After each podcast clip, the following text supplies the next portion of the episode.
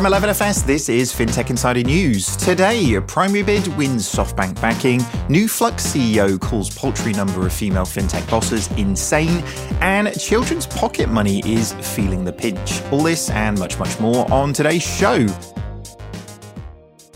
Welcome to episode 606 of FinTech Insider. My name is David Brear and I'm joined by my 11FS colleague, Nasir Ahmad. How's it going, Naz?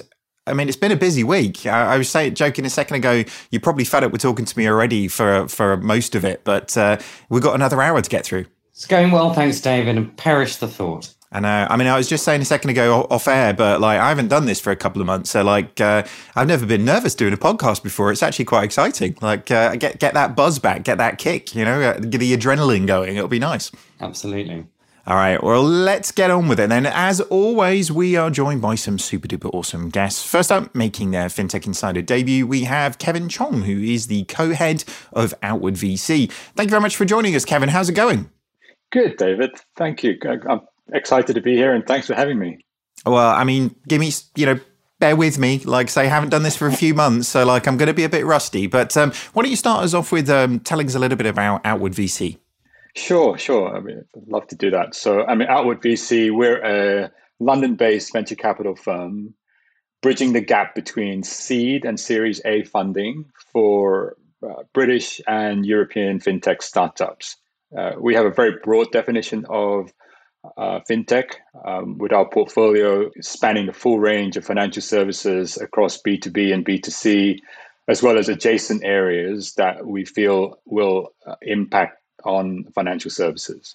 Um, we started outward because we saw a gap in in, in the market where you know UK fintech startups had limited options when it came to uh, their sort of first post seed funding round, um, and so we we started outward to address that gap. Very cool. What's on the shopping list? I mean, uh, you know, given everything that's happening in fintech right now, there's there's lots of things that must look very attractive out there, right? There are indeed. I mean, we you know we we see anywhere between fifty to hundred startups a month, um, and uh, you know currently we have seventeen in the portfolio, and we're sort of looking to do at least three or so uh, more new investments in this in this quarter. Fantastic. Well, there's, I mean, there's loads of startups that listen to this. Your your mailbox is going to be inundated after this, I can imagine. But uh, so brace yourself. Well, it's always nice to have choice, isn't it? It really is. Uh, and making a welcome return to FinTech Insider, we have Veronique Barbosa, who is the CEO and co-founder of Flux. How's it going? Lovely to have you back. Hello, hello. Thank you. Really good to be back. I mean, you've changed jobs, but we're going to talk about that in the news in a little bit. But um, but for anybody who doesn't know, can you tell us a little bit more about Flux? Absolutely. So, uh, Flux is a data infrastructure business solving a really simple problem, which is it's insane that today we go from using 21st century uh, contactless payment cards to literally a 100 BC paper receipt as the only record of what we buy. And when you really dig into that problem, you realize it exists because there is no centralized database of receipt data. There's no infrastructure in order to digitize it. And so we've built it. We have, uh, we're connecting some of the largest banks in the country, working with Barclays, Starling, and Monzo, some of the largest retailers in the country, uh, like Just Eat, H&M, and several others to digitize this data and power our product suite, including uh, Flux Receipts and a few other exciting updates I'll share in a minute. Very, very cool. Well, it's fantastic to have you back on the show. Uh, we'll get to the news in a second in terms of everything you've just been talking about. Um, but we better really get back into it because there's a, a, hell of a lot to get through this week. Uh, and uh, yeah, I'm not going to do that if I just keep chatting, I guess, am I? So uh, again, I'm rusty. I'm sorry, Alex, on the edit of this. You're going to have to do really hard work, I'm afraid. All right, let us get into it then. The first story was over on the Financial Times, which said retail investor platform PrimaryBid wins SoftBank backing. So SoftBank has led a 190 million fundraise for PrimaryBid, a startup that allows UK retail investors to buy shares in initial public offerings and other fundraisings. The fundraise has also been backed by, I'm going to definitely mispronounce this, Hedosophia. Not sure if I got that right. There's a few people nodding. Probably got that right. I'm going to move on. Sophia, I think. Head of Yeah, Sophia. There we go. Thank you very good- much. Good bunch of people. There we go. Uh, the investment group run by venture capitalist Ian Osborne, as well as many others. The latest fundraising values the fintech at around about 700 million, according to a person familiar with the details. In the past 18 months, more than 150 IPO and follow on transactions have been listed on PrimaryBid in the UK. It has also expanded into Europe with the first transactions in France as well. The company plans to recruit new US and EU management teams to lead its expansion, as well as use the money to invest in new services and new products. Uh, Kevin, I mean, it makes a great deal of sense to be coming to you on uh, on this one, doesn't it? As um, you've previously backed PrimaryBid series A and series B rounds. So, I mean, what do you see in this? Is this PrimaryBid getting bigger and bigger? Is their influence on the market going to be felt greater and greater? How do you see this one planning out?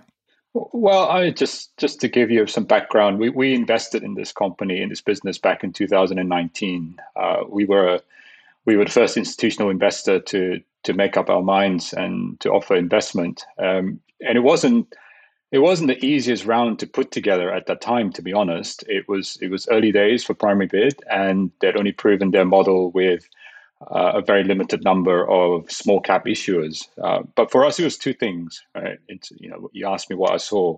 Um, equity capital markets is obviously a a huge market.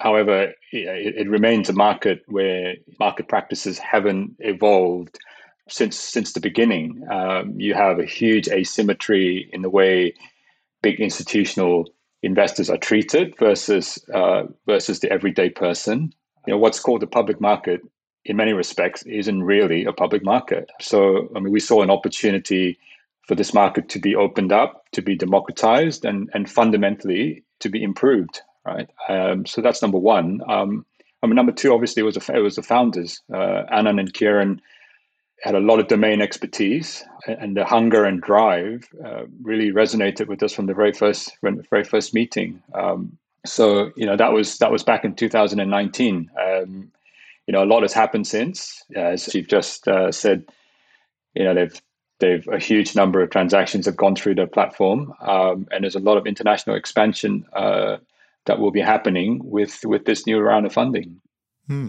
I mean, you, you use the D word, the magic D word that investors look for, democratization. And actually, I mean, they but they really have done it, haven't they? They've actually, you know, over that period of time, like you say, from 2019 to now, we've seen a, a, real dramatic increase in terms of the amount of people that are actually holding shares of some form. Uh, you know, it's something like an, a third of all Brits now actually have access and, and ha- actually have shares. But the world's changed so dramatically in that space. And like you say, with, you know, we touched on it the, with the, the details, with more and more IPOs and more and more people wanting to own a, a slice of the companies that they really buy into, then this market's just going to get bigger and bigger, isn't it? Yeah, it definitely is. Um, you know, I, I, think I think the appetite from retail investors has always been there. I remember years and years ago meeting startups, figuring out ways to tap into it. You know, I mean, you're at a pub, you're you're drinking a beer that you really like. You know, why can't you take out your phone and buy some shares in that in that beer company? Right? Um, I think it's quite logical that you know now we have Deliveroo offering food or, or shares uh, in their app, uh, and that's what uh, what Primary did. PrimaryBid did. We should we should say uh, don't don't buy shares when you're drunk. Everybody, you know that's it's not good. probably not good financial planning. Uh, I'll be honest. Like you know, there's a lot of things you can do spontaneously, but uh, you know, Deliveroo and shares. There's a different trade off on those things. But uh, I mean, Naz, do you do you own any shares in any companies that you love so much you wanted to own a bit of? Uh, oh, until you said the love word, I was going to say yes. uh, I own shares with companies that have previously employed me. Uh, no, it's interesting. Oh, the, the, only thing I was going to add was also I think the demand's there, but also I think it's it's traditionally been an, an, underserved segment of the market. You know, a lot of the traditional players have abandoned abandoned retail a while ago to focus on high end. So, um, it's I'm not surprised to see a lot of expansion, a lot of expansion in there. Um, obviously, that democratization does carry risks in terms of the type of people who are going to invest, but there are you know it can it can be done well to mitigate that if it's done properly um but yeah it's, it's interesting it, you know it, it's um it's definitely more than just a demand that's been uncorked by the pandemic. It's always been there. I'm sure the pandemic has accelerated it as it has with other things. But you, you know, it, that mark has been there for a while, and it, it's really beginning to get exploited. Yeah, I guess with the look, savings rates have been like zero for for a very long period of time. People have been looking for, you know, cryptocurrency sounds exciting and you know very flamboyant, but you might just lose all your money. Like stocks and you know shares has a a, very long track record of of performing. You know, and I think the the challenge is always with with these types of things, and you know we've had you know players on from Freetrade or the various different players in that sense as well. That actually it's one of those ones that you know the the instant gratification of of modern day life when coupled with the long term investment requirement for for really to benefit from uh, this type of investment thing, getting that trade off is is is really a, a, fine balance. But Veronique, what do you what do you think on this one? I think it's really exciting. I think what I like the most about it is the um, opening up uh, access and really driving the shift towards what I would probably call the financial kind of re-education or education of a much larger part of the population. You know, you see that with Freetrade, PrimaryBid, uh, the crowdfunding opportunities, and really driving uh, something I think is much needed, which is a personal finance uh, education and, and the value of, um, you know, some stable and some risk-based investing. So I think it's amazing. I I've seen retail investing for a while, but it's never been so accessible. So my my first job was at Morgan Stanley on the uh, debt issuance side. And we always had like Morgan Stanley Investment Management coming in um, small tickets to to the deals we were doing, and they were representing you know tens of thousands of retail investors that they were working with at the time. Um, but even that had such high barriers to entry for those retail investors looking to get involved. So I think it's amazing to see to see the opening up of of that space. It's it is, and as you say, the the opening up of it is not just access. It's it's the way in which it's talked about, the the the language that's being used, the as you say, the sort of education around that as well. Um, I mean, it feels like actually the the industry as a whole is is doing a lot more to to make it accessible, isn't it? To to make it something that's not, you know, you need a, a nice man in a suit to turn up to your house in order to explain all of these things in a, in and that actually, you know, going back to the democratization word, you know, a big part of all of that is always not just access, it's education, isn't it? As you say, Veronique. Yeah, exactly. All right. Well, I mean, Kevin, well done. Seems like a good investment. You know, it's uh, it's paying off. The company's doing really well. If all of them that you invest in do this well, then you you know you guys are onto a real a real good trick there for sure. Well, that's the plan. it's always the plan. Awesome. All right. On that basis, uh, we'll move on to the next story. But this one, uh, I guess, with the success that they've had, the scaling that they've done, uh, it won't be the last time that we'll be talking to them or talking about them on FinTech Insider for sure.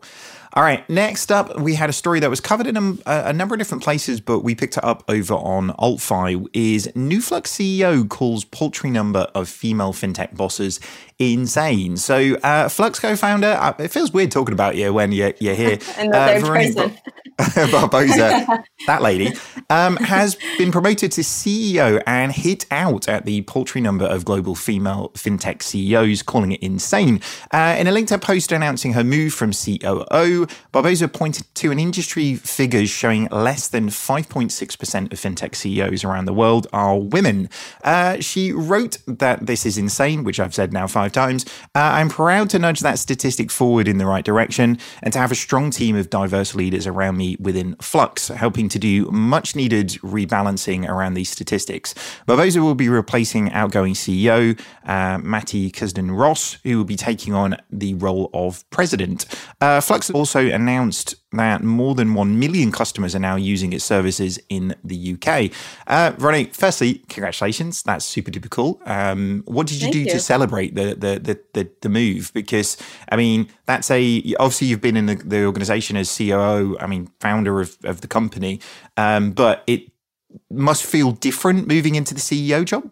It does. It feels, um, somewhat different with with a few extra responsibilities but i think something I guess most founders would say is I've literally done every job now at Flux, uh, with the exception of engineering. Although I keep joking to my co-founder and CTO that he should watch out.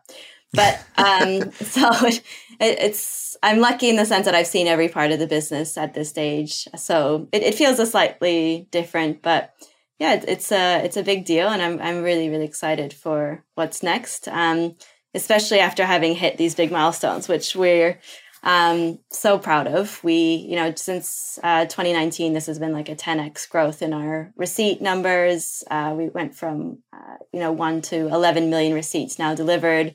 And the million customer mark was a very proud moment for us. And we're seeing about a football stadium's worth of new customers joining every single month. So it's a it's a pleasure to watch. Well, that's fantastic. I mean, I, I, know, I mean, and this isn't the first time, as we mentioned earlier on, you've been on the show. We've spoken to you a number of times in the past. And actually, every time we talk to you, Flux is getting bigger and bigger and bigger. And, and like you say, when the early days getting, you know, Starling and Monzo on board, and then, like I say, getting a gigantic organization like, like Barclays on there as well, I mean, I, I, have the bone to pick with you guys. If I'm honest with you, you're the reason I can't tell my wife that I got a salad at KFC anymore because that receipt's in in, in our Monzo statement. But other than that, I love you guys. You know, um, but um, I mean, what what was was this something that was sort of planned, uh, you know, for quite a long period of time, or or is it something that sort of changed from a circumstances perspective? So it's been discussion in discussion for a little while. Um, the opportunity came up uh, between both of us to have a really honest, open discussion about uh, what was next now that we were on track to hit these like extremely significant milestones, really completing kind of phase one of a four phase vision that we've had for the business since since day one.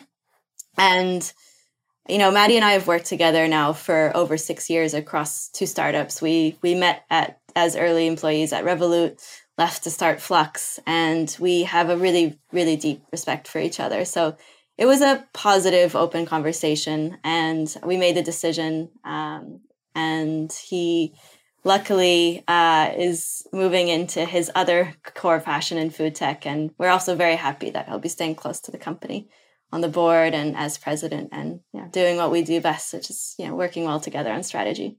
Very cool. I mean, organizations definitely go through sort of different phases, don't they? And different, you know, different direction, different leadership is required in those different directions.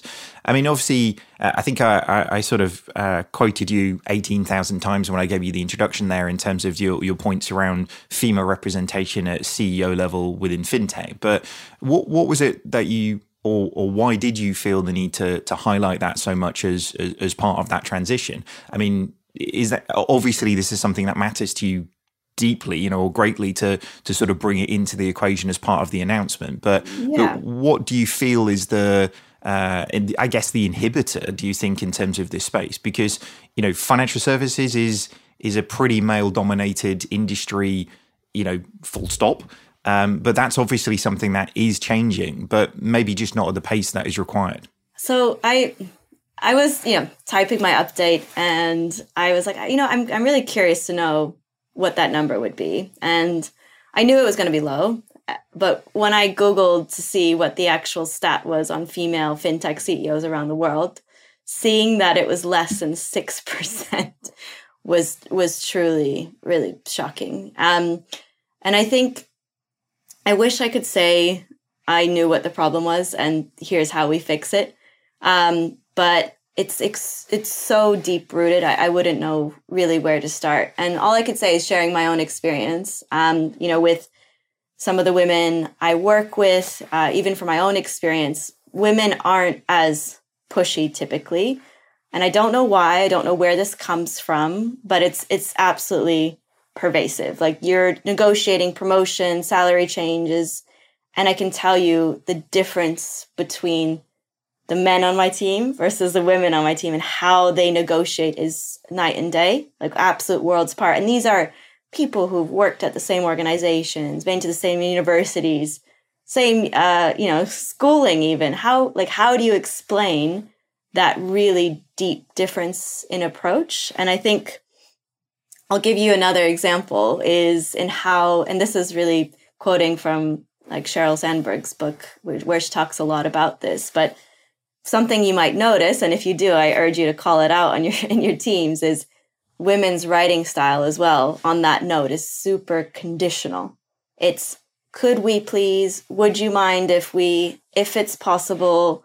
And at first, you know, I might think that's like a British or Canadian thing, but like, no, that's, it's just like, a, it seems to be quite central. And I, I don't know where that comes from, media or, or otherwise, but I, I think, you know, we have to look at these stats and really think about how we get to, to the root problems in order to actually solve this.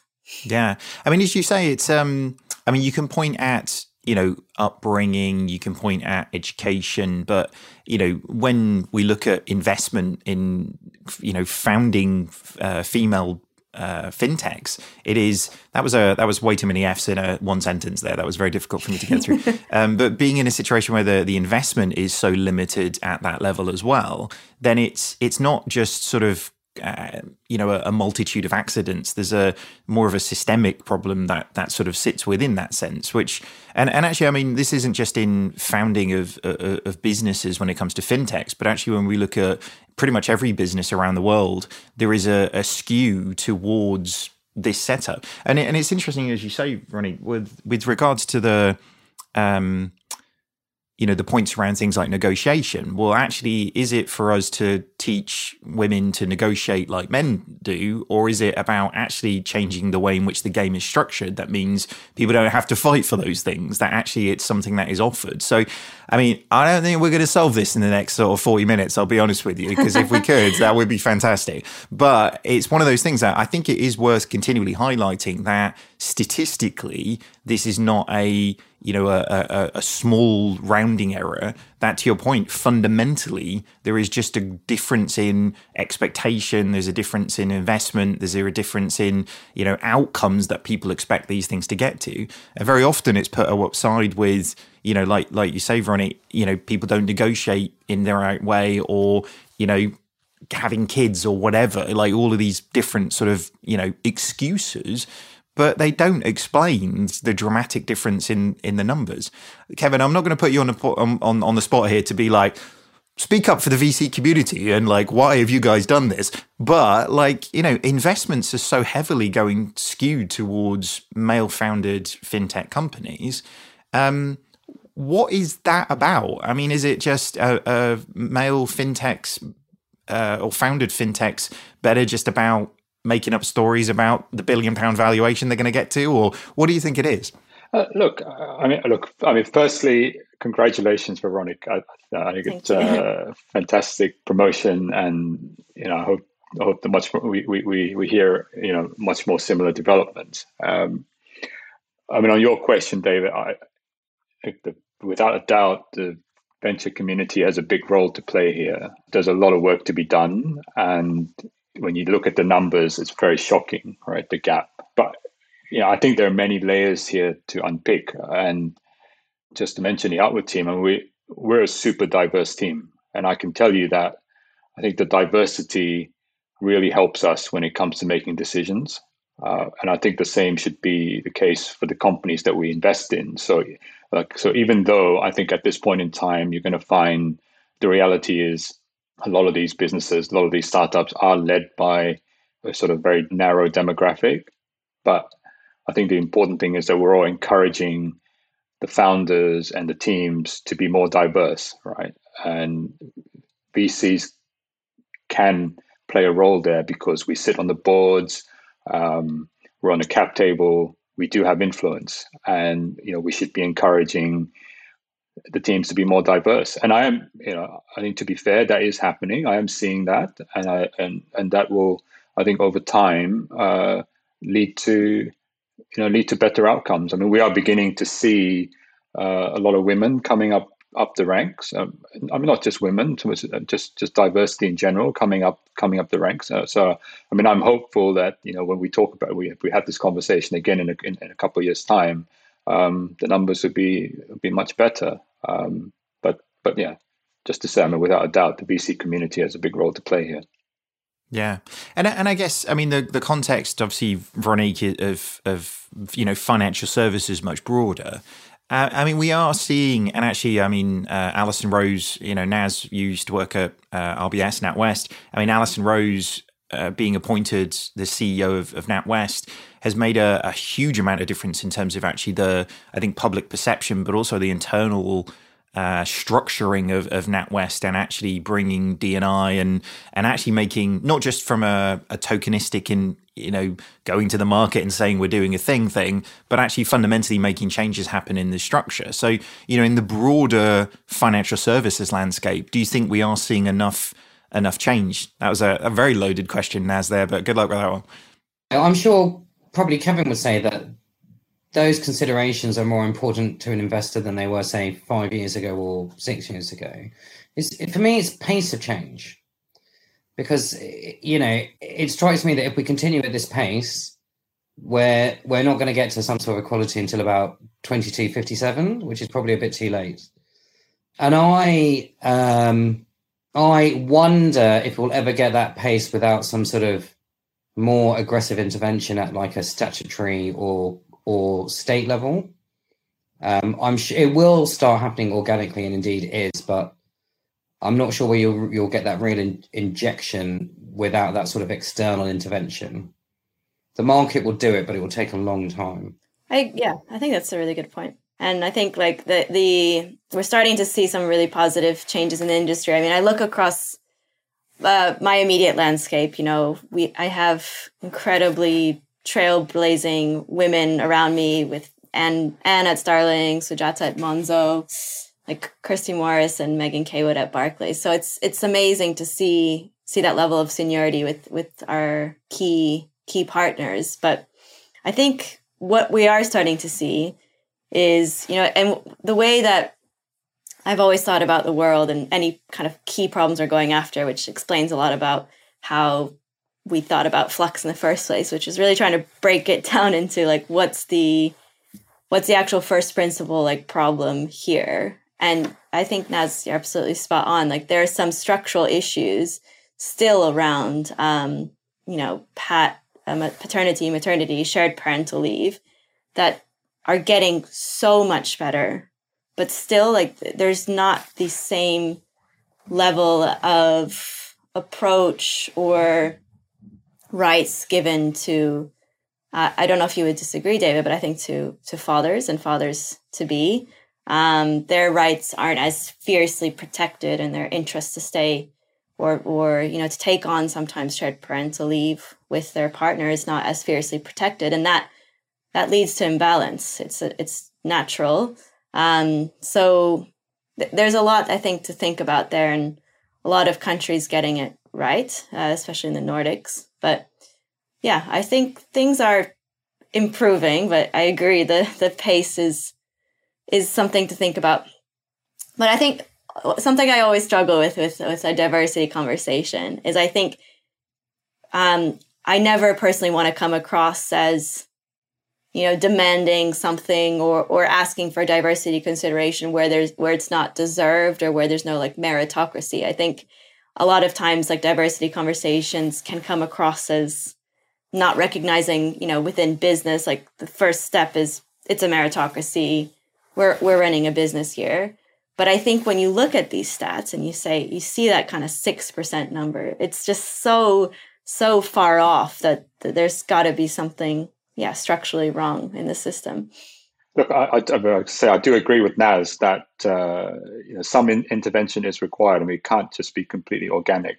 Right? And uh, and a lot of it has to do with you know, how we um, you know how, what we do about the workplace, right? Uh, I mean, you take something as simple as like you take something like like the menopause, and and the fact that it's not covered anywhere in in in, a, in private medical insurance, right?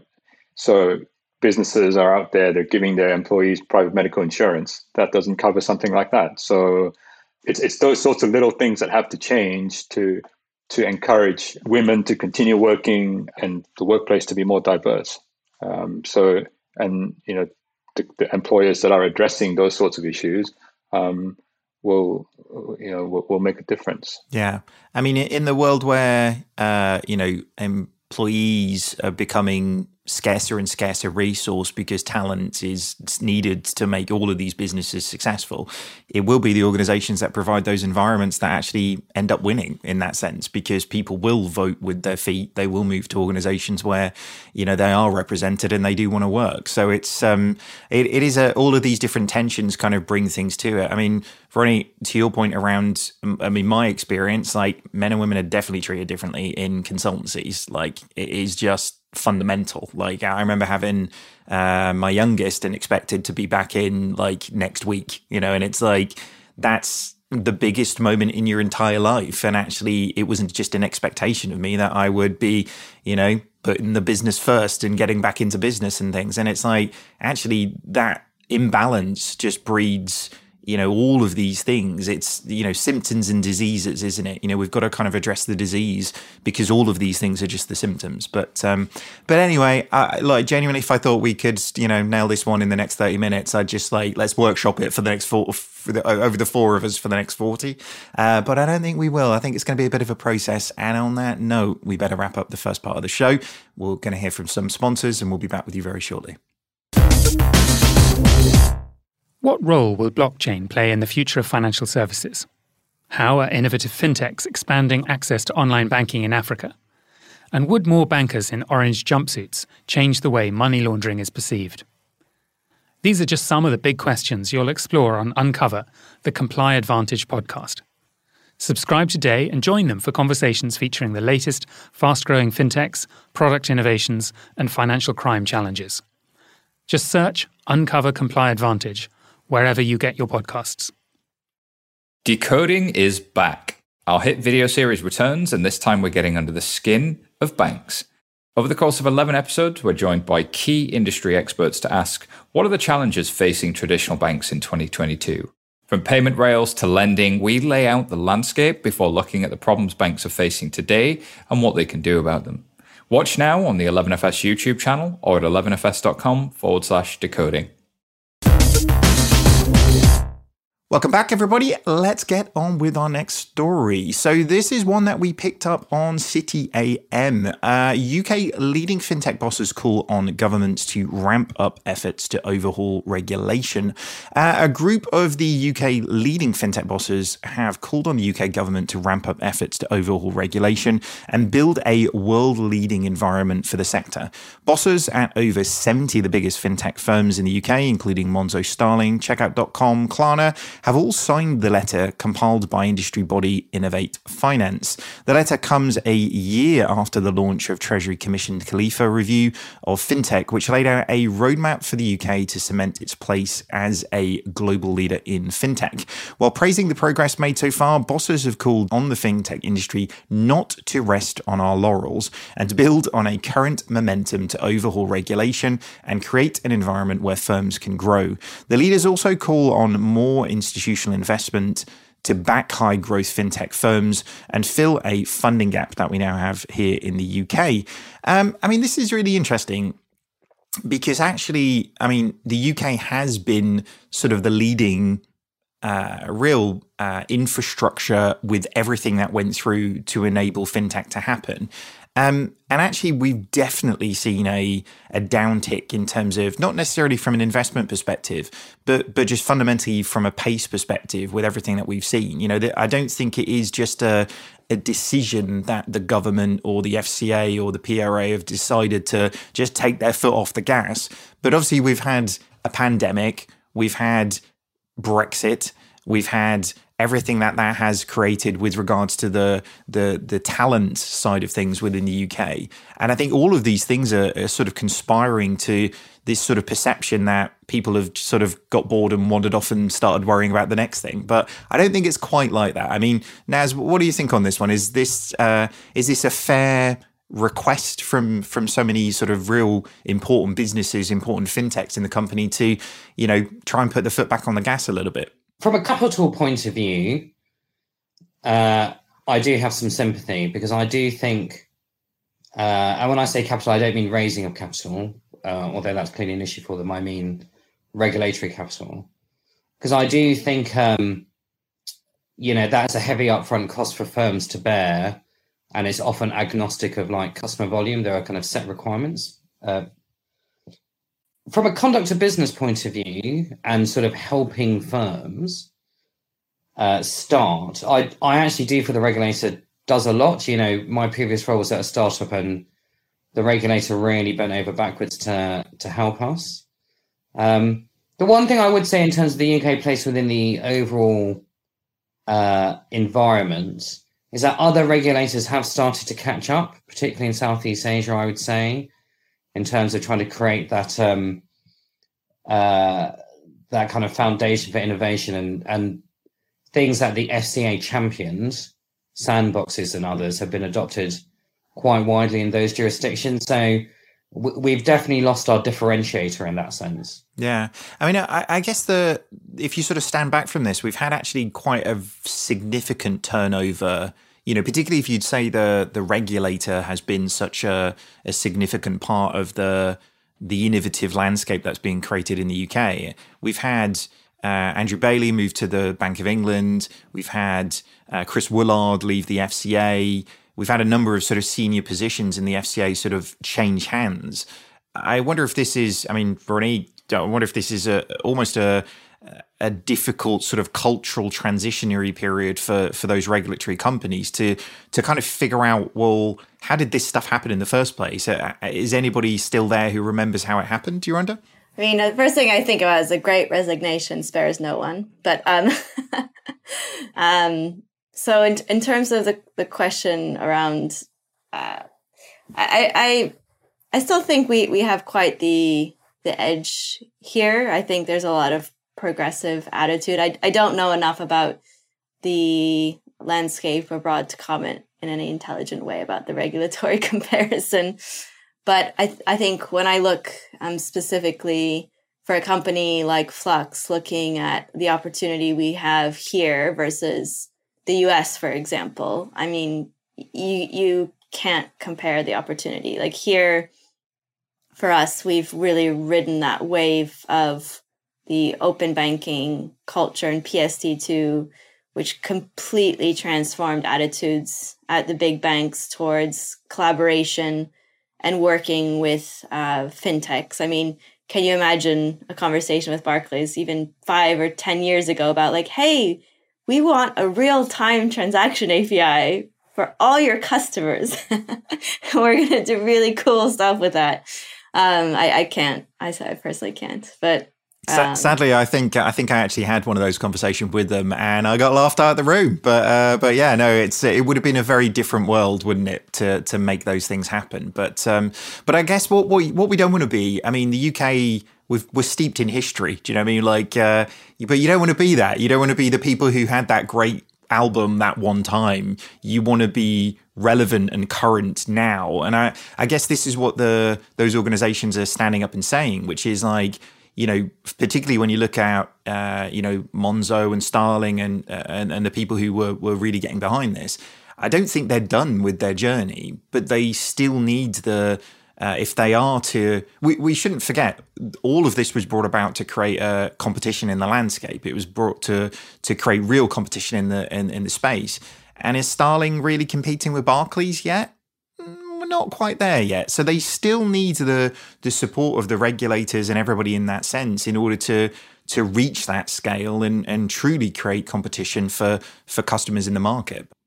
Um, I, I would add one thing, which is I think and you know having worked with these partners for for a long time and now look seeing kind of both sides of the of you know the pie if you will working with barclays and then monzo and starling as well something you do see is you know the bigger and bigger these challenger banks get the more and more scrutiny they come under on one side rightfully so like the regulator is doing its job protecting consumer interest on the other hand, um, you end up in a place where the pace of product development, the pace of um, every area they look at is inevitably held back a little bit by the the process they have to go through now. And on one hand, great consumer interest protected. On the other hand, things just slow down, um, and that that's something also to to be mindful of. Uh, Naz, any closing point on that? Well, yeah, no, I was just going to say, look, I, you know, the regulatory pendulum has swung after the crash back to ultra conservative.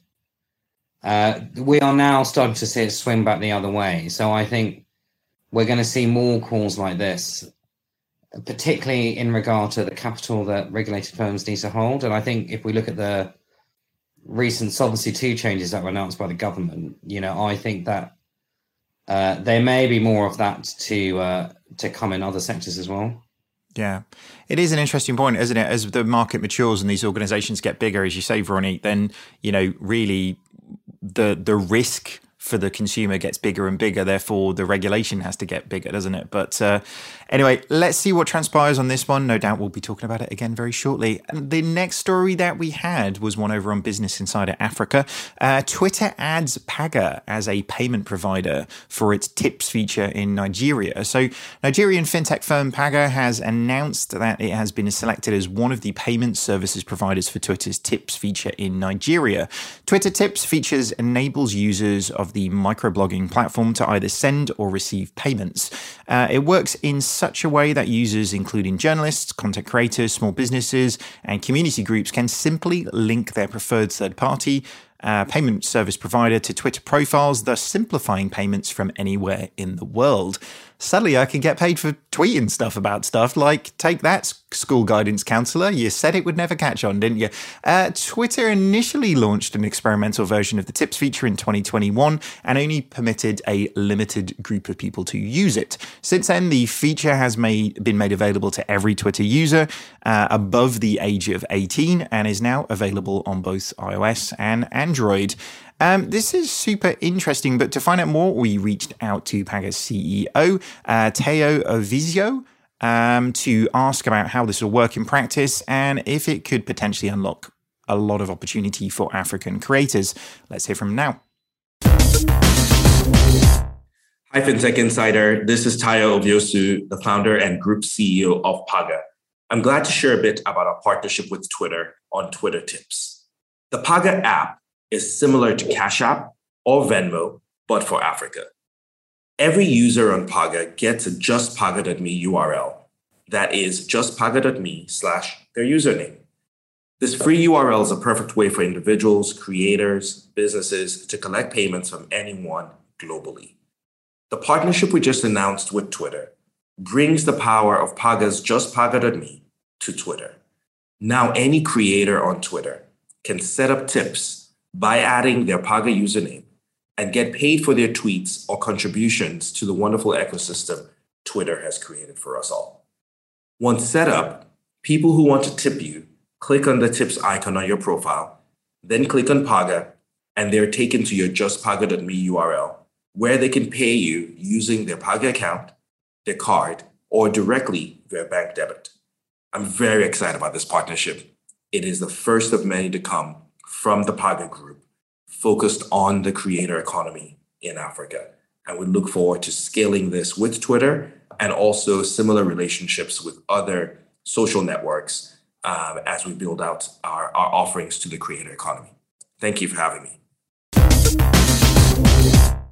Super cool. I mean, it's fascinating, isn't it? Obviously, from an African payments context, we've seen you know mobile networks be the the sort of distribution mechanism of choice, but now we're seeing social media. I mean, are we now at a point where you know distribution of in Africa of uh, data connectivity and uh, uh and smartphone setup is actually much more prevalent than just the the MNOs routes would have been before. This is this is almost them leaping a whole set of technologies to get to this stage. It's, it's fascinating.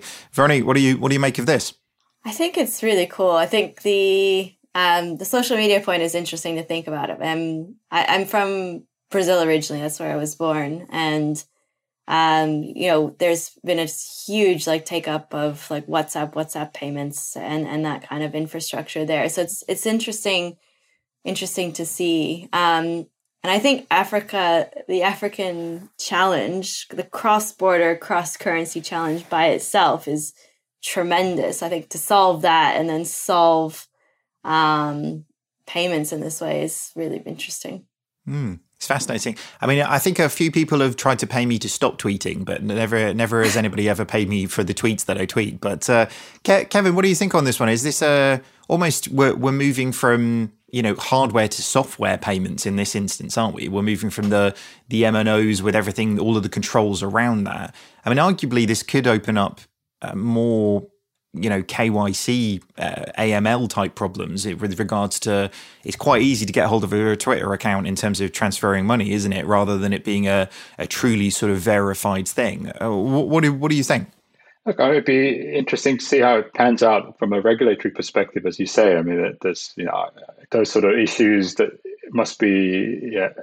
I don't know how they handle it, but um, but I think it's an amazing opportunity, and it seems to make a lot of sense. Um, there is actually a lot of innovation, I think, happening um, in, in in Africa. I mean, I I get shown a lot of opportunities, startup opportunities, um, particularly coming out of Southern Africa. Uh, it's it's just that for us, we have to stay true to our, our model, which is you know we we invest in those companies that we think we can be add value and we can be helpful post post investing and the fact that they're, they're 12 hours away it, it makes it very difficult. Um, and so you know despite that um, despite the sort of interesting opportunities we haven't invested in anything uh, in that part of the world. But definitely there's some interesting stuff down there yeah, I mean it's it's fascinating. I think I really feel like the narrative around Africa is just fundamentally changing, and not I don't just mean this in the sense of fintech, but like it it is no longer just seen as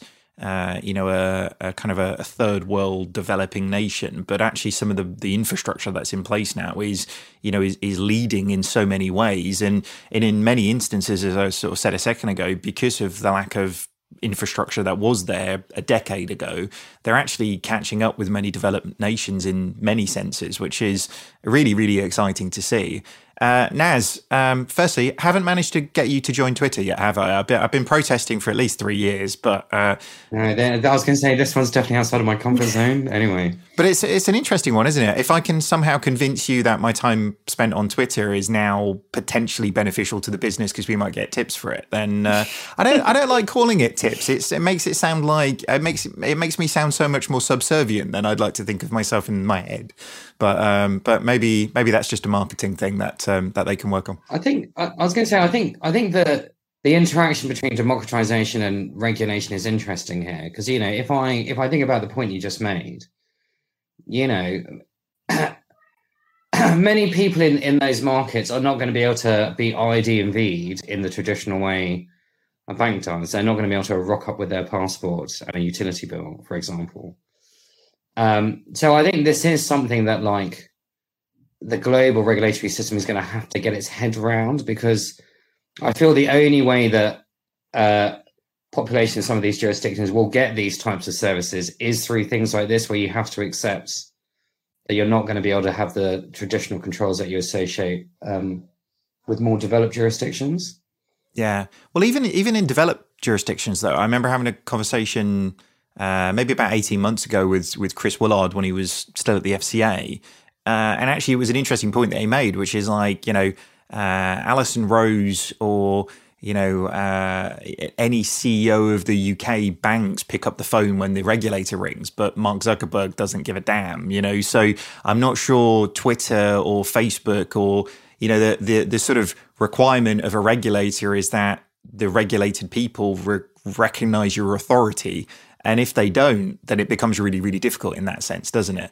Um, so it is going to be uh, arguably as, as financial services becomes more and more embedded, particularly into organizations that are not financial services. This this challenge of you know who ultimately is accountable and where the risk really sits is going to get greater and greater and greater, isn't it? But uh, um, but anyway, I'm just happy I might be able to get paid some money for tweeting some stuff, so that's that's good. Uh, on that note, all right. Well, there is a huge amount of stories that we didn't get a chance to cover on this, uh, and uh, many of them really do deserve a bit of a shout out. So we're going to get uh, really sort of whistle through these ones. But Naz, I think you're picking up the first one. So this is from the Guardian, but also, I mean, several other publications. Revealed Credit Suisse leak unmasked criminals, fraudsters, and corrupt politicians. So a massive leak from one of the world's largest private banks, Credit Suisse, had exposed the hidden wealth of clients involved in torture, drug trafficking, money laundering, corruption, and other serious crimes. A huge trove of banking data was leaked by an anonymous whistleblower to the German newspaper Süddeutsche Zeitung. and other papers across the globe. The leak points to widespread failure of due diligence by Credit Suisse, despite repeated pledges over the decades to weed out dubious clients and illicit funds. The accounts in question include a human trafficker in the Philippines, a Hong Kong stock exchange boss jailed for bribery, a billionaire who ordered the murder of his Lebanese pop star girlfriend, and executives who looted Venezuela's state oil company, as well as corrupt politicians from Egypt to Ukraine. I believe that the Swiss banking secrecy laws are immoral, the whistleblower source said in the statement. The pretext of protecting financial privacy is merely a fig leaf covering the shameful role of Swiss banks as collaborators of tax evaders. So, obviously, a huge story. Um, I think, you know, my reaction is a mixture of shock but not surprise. Um, you know, huge private client bank in susceptible to money laundering. I mean, you uh, kind of expect it is the wrong is the wrong phrase, but you you do kind of expect it. I I think really that the reaction of regulators and politicians and whether there is a real crackdown on this or not will be interesting to see. If one takes a step back and thinks about the number of AML stories there have been of this magnitude over the past what five years, um, they are not infrequent. So uh, I think it's particularly pertinent with the news at the moment. But you know, this whole issue of AML, and, and not just private clients, but in particular private clients of private wealth banks. You know, the regulation is clearly not working in many, many instances at many blue ribbon name institutions maybe I'm just kind of having a laugh to myself here because we were just thinking about how uh, KYC is a challenge for these social media companies and this other ones. And uh, maybe actually what they need is more data on people's internet footprints and what they're doing uh, to, to work on their own KYC programs. But uh, interesting juxtaposition there. Yeah, I think the, the issue with all these things generally, well, sorry, that's a paraphrasing, but it's, it's, it will be a cultural issue at the heart of it. You know, someone has seen mega dollars and then the check is not done or waved through or whatever. It's a story as old as humankind. It is. I know. I know. We're going to cover this one quickly and move on, and the producers are going to shout at me shortly. But where does this leave Credit Suisse as well? Because obviously, a, a, a leak of such magnitude by you know clearly you know dubious humans but actually probably retaining ridiculously large balances in terms of the uh, you know the organization. I mean, it, it can shake a if you're a shady character, you're probably not going to put your, your money in Credit Suisse right now. But equally, if you are a shady character, you're probably going to try and get your money out of Credit Suisse pretty quickly as well. So I mean, it doesn't it doesn't set them up for a particularly great couple of years, I would have thought, in terms of the uh, the the sort of fallout from this. No, I'd agree. I mean, uh, good would probably be my initial reaction because I, I do feel there should be something. But that's probably Credit Suisse got as a client for us. Sorry, consultancy arm. But I do, uh, I do feel that you know there should be some sort of penalty to pay uh, for a breach of Stragan. Sure.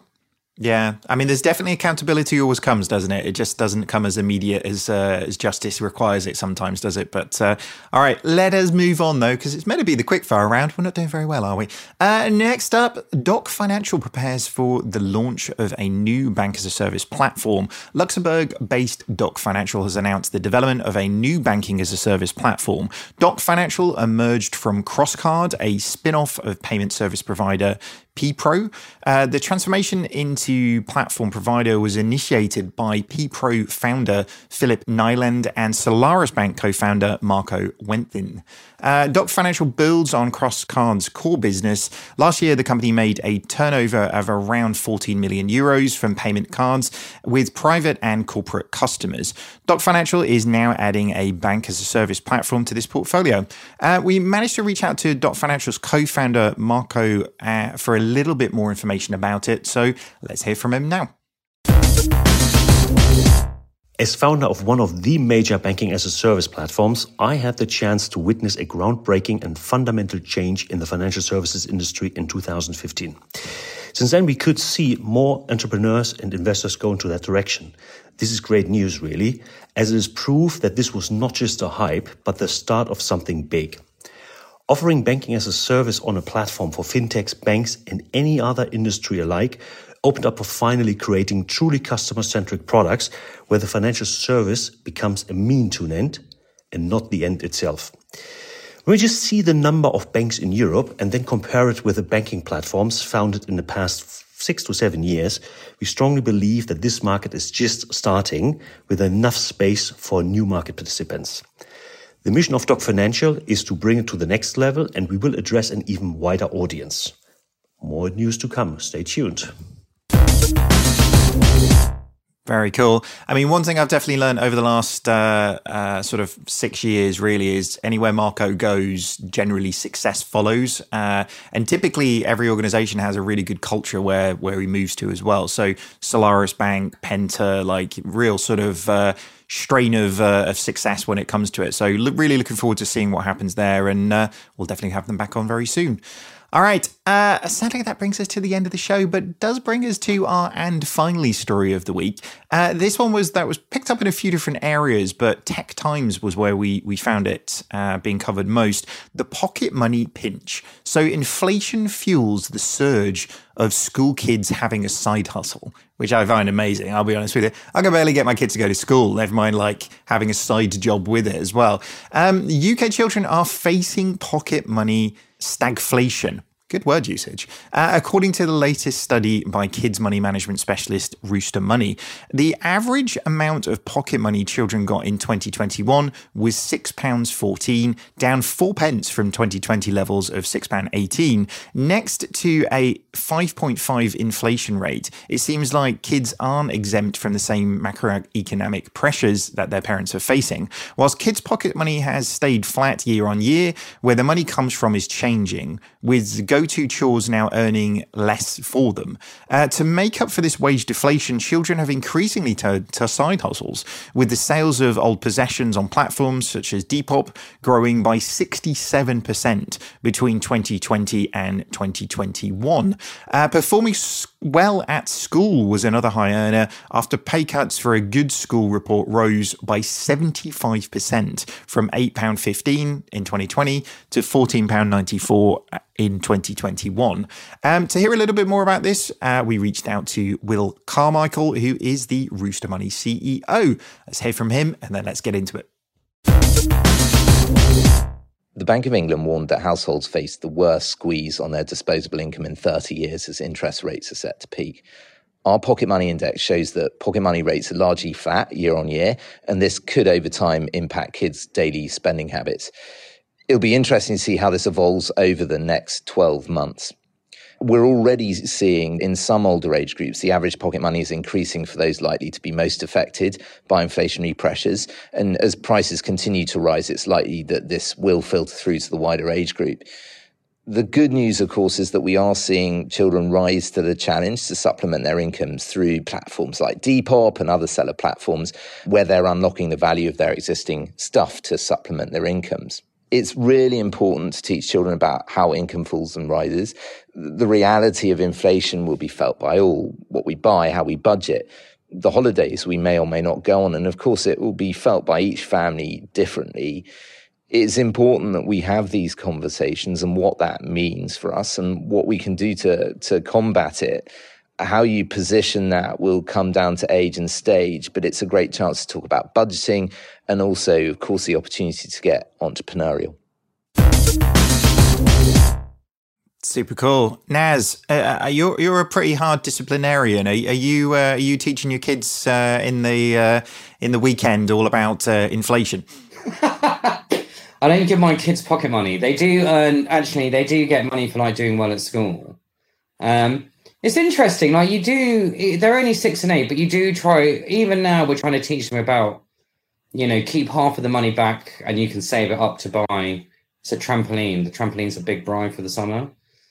Um, I do. I'll, uh, I'll, be honest with all with all of these tornadoes and stuff around. I wouldn't invest in a, a trampoline right now. I'll end up like six houses down. But uh... I was going to say, I definitely do think there's a point there around uh, the more you can do to educate them from an early age. I sound like such a boring parent, but the more you can do to educate them from an early age, like you know, it it it it will help because you know on the points we were just discussing, they are going to have to they aren't going to have to think for themselves on a, on a lot of these things. You know, the old kind of service model is dying, so they will need to be more self sufficient. I think.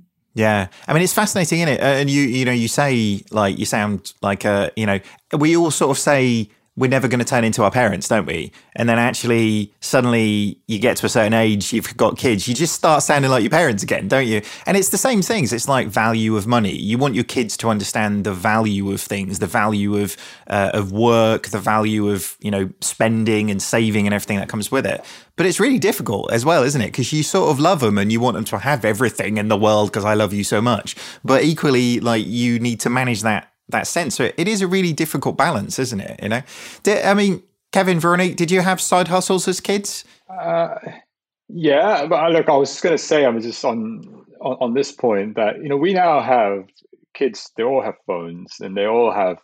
You know, there is the ability now to very easily uh, incentivize them with you know whether it's whether it's pocket money or rewards for good reports and things like that. And, and, I think it does work. I mean, it certainly works with my my kids. That you know, um, I've managed to keep the, the garden pretty clean because uh, um, with with with with some pocket money. So and, and you know we've got apps and things. It's on their phones and they can see like you know they they can see what uh, what they get for, for for jobs that have been done. I, I I think it's a good thing.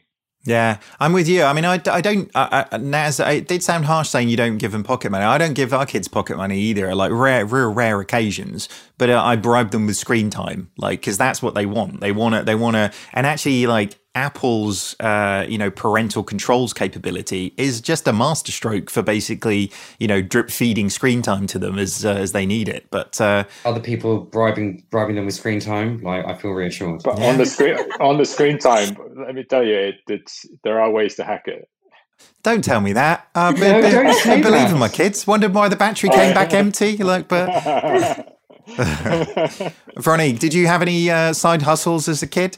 Uh, no, nothing significant, not beyond my le- my lemonade stand in the early days. But um, I yeah, I was also motivated by like you know pay for performance, so like pocket money for good grades, and that uh, that worked. I think that worked really well for me. Yeah. Biz- bizarrely, I, I did have a side hustle. I did have, and it was um, it was selling trees to old ladies, which sounds really shady, doesn't it? It sounds really shady, but it wasn't like a giant tree. It wasn't like a they got to come and look at a giant oak. That was, but actually, I was encouraged to plant like acorns and conkers and stuff to grow a tree that I'd then go and knock on people's doors and sell them a you know a sapling for, which was kind of bizarre. But it taught me two things. It taught me like it took a bloody long time to grow a tree big enough that, that somebody would want to buy it. Um, but also, if you're a cute kid and you turn up at a door, like nice people will give you money for most things, really. So uh, I'm not sure that would be the lesson I'd want to be teaching my kids, if I'm honest, at this stage and, and the day and age we live in now. But uh, but anyway, made me a few quid, which is good. On that note, we better wrap up the show though, because we could probably chat like this for hours. Uh, thank you so much to today's guests. Where can people learn a little bit more about you guys? Naz, let's start with you be emailing me, nasir at 11fs.com. There you go. Veronique, where can people learn a little bit more about you and everything you're up to at Flux? Uh, so we're at tryflux.com or yeah, feel free to drop me a DM on LinkedIn or Twitter. Not not a huge Twitter user, but but I have a profile. so I'm V Barbosa on Twitter. Very cool. Uh, Kevin, where can people learn more? Look, I'm on LinkedIn. I'm on Twitter. KKM Chong on on Twitter but and everything you need to know about Outward is on our website. Um, we've, uh, we've we've got lots of information on there. Very, very cool. As for me, uh, LinkedIn mostly these these days, very sad. Like I used to be cool. Like, I used to hanging out on Twitter, would have got those tips, but now it's on LinkedIn. Until they provide that service over there, no tips for David, I'm afraid.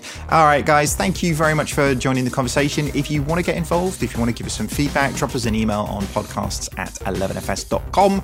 Hope you've enjoyed the show. It's good to be back. See you later.